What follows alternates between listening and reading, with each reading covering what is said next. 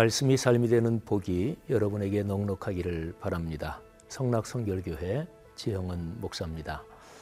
아, 하나님의 거룩한 말씀이 우리의 삶에 작동되는 것이 커다란 복입니다.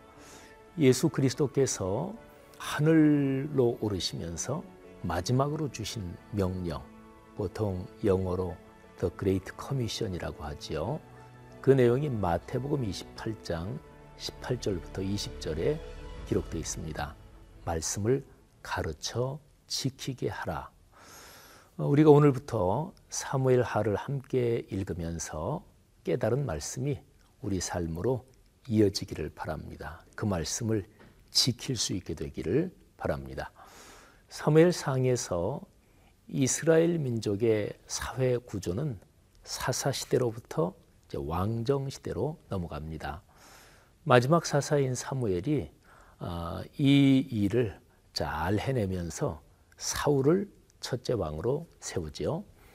어, 전체적인 이야기의 구조를 보면 사울은 성공한 왕이 아니었습니다.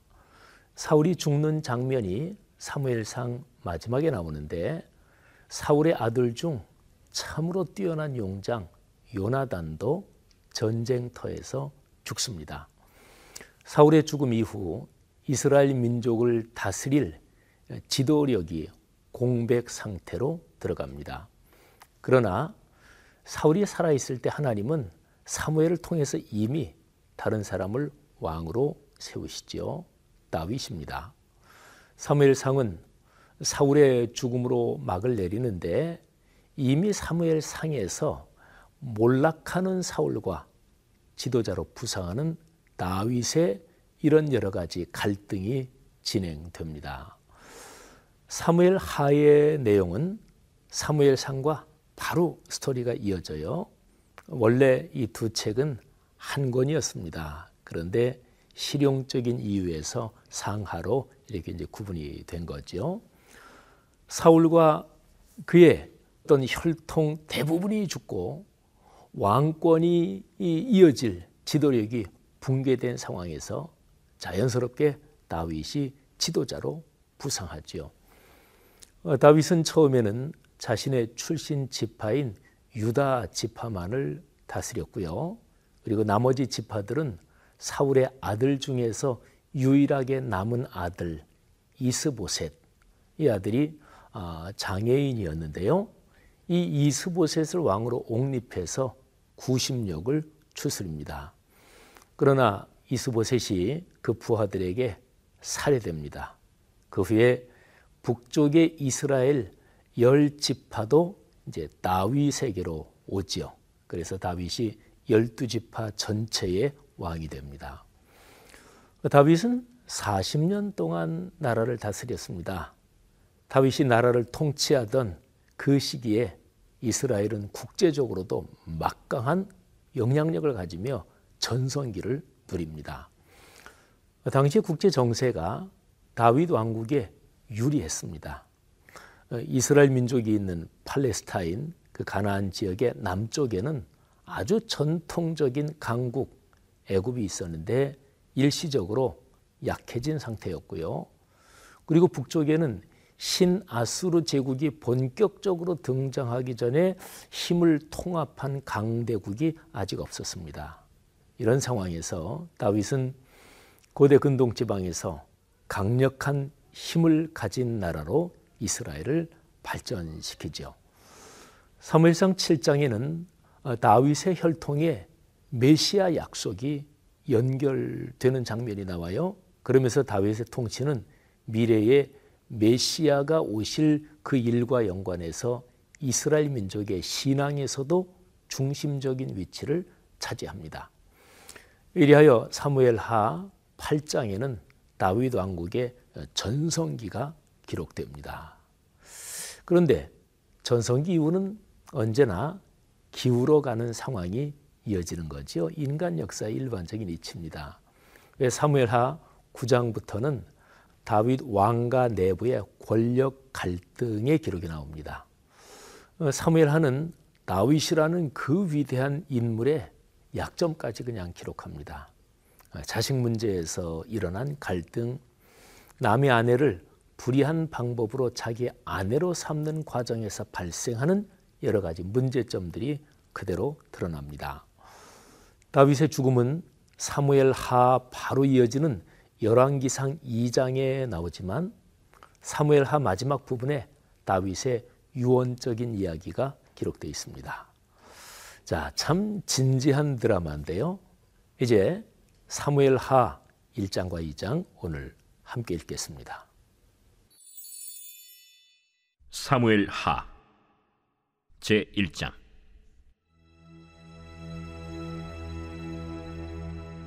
사울이 죽은 후에 다윗이 아말렉 사람을 쳐 죽이고 돌아와 다윗이 시글락에서 이틀을 머물더니 사흘째 되는 날에 한 사람이 사울의 진영에서 나왔는데 그의 옷은 찢어졌고 머리에는 흙이 있더라 그가 다윗에게 나와 땅에 엎드려 절하매 다윗이 그에게 묻되 너는 어디서 왔느냐? 이스라엘 진영에서 도망하여 왔나이다. 일이 어떻게 되었느냐? 너는 내게 말하라. 군사가 전쟁 중에 도망하기도 하였고 무리 가운데 엎드려져 죽은 자도 많았고 사울과 그의 아들 요나단도 죽었나이다. 사울과 그의 아들 요나단이 죽은 줄을 내가 어떻게 아느냐?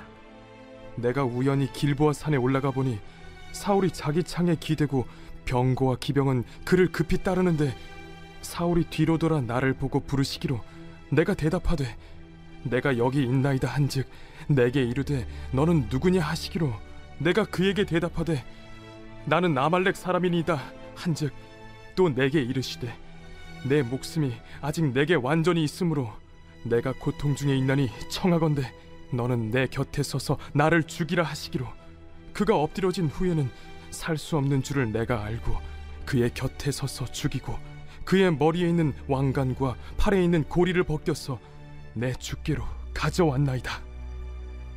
이에 다윗이 자기 옷을 잡아 찢음에 함께 있는 모든 사람도 그리하고 사울과 그의 아들 요나단과 여호와의 백성과 이스라엘 족속이 칼의 죽음으로 말미암아 저녁 때까지 슬퍼하여 울며 금식하니라 다윗이 그 소식을 전한 청년에게 묻되 너는 어디 사람이냐?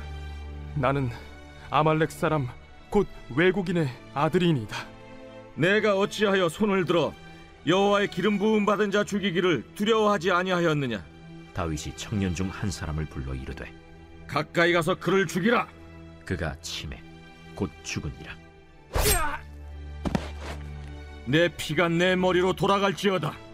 내 입이 내게 대하여 증언하기를 내가 여호와의 기름 부음 받은 자를 죽였노라 함이니라. 다윗이 이 슬픈 노래로 사울과 그의 아들 요나단을 조상하고 명령하여 그것을 유다 족속에게 가르치라 하였으니 곧 활 노래라 야살의 책에 기록되었으되 이스라엘아, 내 영광이 산 위에서 죽임을 당하였도다. 오라, 두 용사가 엎드려졌도다. 이 일을 가데에도 알리지 말며 아스글론 거리에도 전파하지 말지어다. 블레셋 사람들의 딸들이 즐거워할까 할례받지 못한 자의 딸들이 개가를 부를까 염려로다. 길보아 산들아, 너희 위에 이슬과 비가 내리지 아니하며 재물 낼 밭도 없을지어다. 거기서 두 용사의 방패가 버림바 되민이라.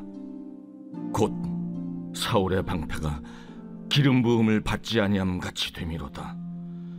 죽은 자의 피에서 용사의 기름에서 요나단의 활이 뒤로 물러가지 아니하였으며 사울의 칼이 헛되이 돌아오지 아니하였도다. 사울과 요나단이 생전에 사랑스럽고 아름다운 자이러니 죽을 때에도 서로 떠나지 아니하였도다. 그들은 독수리보다 빠르고 사자보다 강하였도다. 이스라엘 딸들아, 사울을 슬퍼하여 울지어다. 그가 붉은 옷으로 너희에게 화려하게 입혔고 금놀이개를 너희 옷에 채웠도다. 오라, 두 용사가 전쟁 중에 엎드러졌도다. 요나단이 내 산 위에서 죽임을 당하였도다. 내 형 요나단이여, 내가 그대를 애통함은 그대는 내게 심히 아름다움이라. 그대가 나를 사랑함이 기하여 여인의 사랑보다 더하였도다.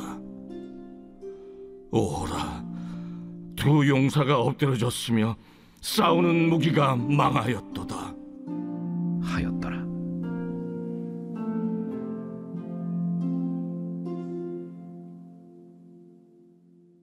제 2장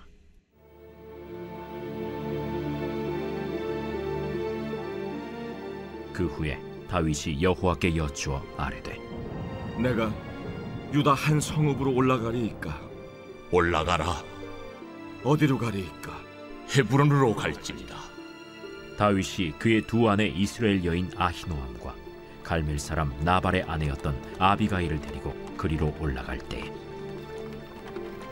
또 자기와 함께한 추종자들과 그들의 가족들을 다윗이 다 데리고 올라가서 헤브론 각 성읍에 살게 하니라 유다 사람들이 와서 거기서 다윗에게 기름을 부어 유다 족속의 왕으로 삼았더라 어떤 사람이 다윗에게 말하여 이르되 사울을 장사한 사람은 길앗 야베스 사람들이니이다. 다윗이 길르앗 야베스 사람들에게 전령들을 보내 그들에게 이르되 너희가 너희 주 사울에게 이처럼 은혜를 베풀어 그를 장사하였으니 여호와께 복을 받을지어다 너희가 이 일을 하였으니 이제 여호와께서 은혜와 진리로 너희에게 베푸시기를 원하고 나도 이 선한 일을 너희에게 갚으리니 이제 너희는 손을 강하게 하고 담대히 할지어다 너희 주 사울이 죽었고 또 유다 족속이 내게 기름을 부어 그들의 왕으로 삼았음이니라 사울의 군사령관 네레 아들 아브넬이 이미 사울의 아들 이스보셋을 데리고 마하나임으로 건너가 길르앗과 아술과 이스라엘과 에브라임과 베냐민과 온 이스라엘의 왕으로 삼았더라. 사울의 아들 이스보셋이 이스라엘 왕이 될 때 나이가 40세이며 두 해 동안 왕위에 있으니라. 유다 족속은 다윗을 따르니 다윗이 헤브론에서 유다 족속의 왕이 된 날수는 7년 6개월이더라. 넬의 아들 아브넬과 사울의 아들 이스보셋의 신복들은 마하나임에서 나와 기브온에 이르고 스루야의 아들 요압과 다윗의 신복들도 나와 기브온 못가에서 그들을 만나 함께 앉으니 이는 못 이쪽이요. 그는 못 저쪽이라. 아브넬이 요압에게 이르되 원하건대 청년들에게 일어나서 우리 앞에서 겨루게 하자. 일어나게 하자. 함에 그들이 일어나 그 수대로 나아가니 베냐민과 사울의 아들 이스보셋의 편에 열두 명이요. 다윗의 신복 중에 열두 명이라. 각기 상대방의 머리를 잡고 칼로 상대방의 옆구리를 찌르매 일제히 쓰러진지라 그러므로 그곳을 헬갓 핫수림이라 일컬었으며 기브온에 있더라. 그날에 싸움이 심히 맹렬하더니 아브넬과 이스라엘 사람들이 다윗의 신복들 앞에서 패하니라. 그곳에 스루야의 세 아들 요압과 아비세와 아사헬이 있었는데 아사헬의 발은 들노루같이 빠르더라. 아사헬이 아브넬을 쫓아 달려가되 좌우로 치우치지 않고 아브넬의 뒤를 쫓으니 아브넬이 뒤를 돌아보며 이르되 아사야, 너냐? 나로라. 너는 왼쪽으로나 오른쪽으로 나가서 청년 하나를 붙잡아 그의 분복을 빼앗으라. 하되 아사헬이 그렇게 하기를 원하지 않고 그의 뒤를 쫓음에 아브넬이 다시 아사헬에게 이르되 너는 나 쫓기를 그치라. 내가 너를 쳐서 땅에 엎드러지게 할 까닭이 무엇이냐? 그렇게 하면 내가 어떻게 네 형 요압을 대면하겠느냐? 하되 그가 물러가기를 거절하매 아브넬이 창 뒤끝으로 그의 배를 찌르니 창이 그의 등을 꿰뚫고 나간지라 곧 그곳에 엎드러져 죽음에 아사엘이 엎드러져 죽은 곳에 이르는 자마다 머물러 섰더라 요압과 아비세가 아브넬의 뒤를 쫓아 기브온 거친 땅의 길가 기아 맞은 쪽 암마산에 이를 때에 해가 지었고 베냐민 족속은 함께 모여 아브넬을 따라 한 무리를 이루고 작은 산 꼭대기에 섰더라. 아브넬이 요압에게 외쳐 이르되 칼이 영원히 사람을 상하겠느냐? 마침내 참혹한 일이 생길 줄을 알지 못하느냐? 네가 언제 우리에게 그의 형제 쫓기를 그치라 명령하겠느냐? 요압이 이르되 하나님이 살아계심을 두고 맹세하노니 네가 말하지 아니하였다면 무리가 아침에 각각 다 돌아갔을 것이요 그의 형제를 쫓지 아니하였으리라. 하고 요압이 나팔을 불매 온 무리가 머물러 서고 다시는 이스라엘을 쫓아가지 아니하고 다시는 싸우지도 아니하니라. 아브넬과 그의 부하들이 밤새도록 걸어서 아라바를 지나 요단을 건너 비드론 온 땅을 지나 마하나임에 이르니라 요압이 아브넬 쫓기를 그치고 돌아와 무리를 다 모으니 다윗의 신복 중에 열아홉 명과 아사헬이 없어졌으나 다윗의 신복들이 베냐민과 아브넬에게 속한 자들을 쳐서 360명을 죽였더라. 무리가 아사헬을 들어올려 베들레헴에 있는 그의 조상 묘에 장사하고 요압과 그의 부하들이 밤새도록 걸어서 헤브론에 이른 때 날이 밝았더라.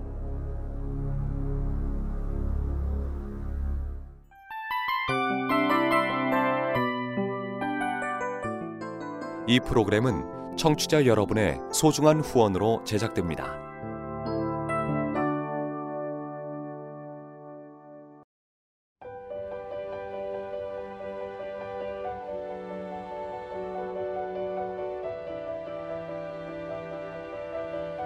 세상에는 수많은 교회들이 있지만 더 깊이 있는 말씀 강해를 찾기 위해 크기로만 교회를 선정하지 않습니다. 보다 좋은 영적 콘텐츠를 더 많이 나누기 위해 방송비를 받지 않습니다. 1년 365일 복음만 전하고 싶어서 우리는 광고를 하지 않습니다. 온누리의 복음을 땅끝까지 CGN TV와 함께 땅끝 선교사가 되주세요.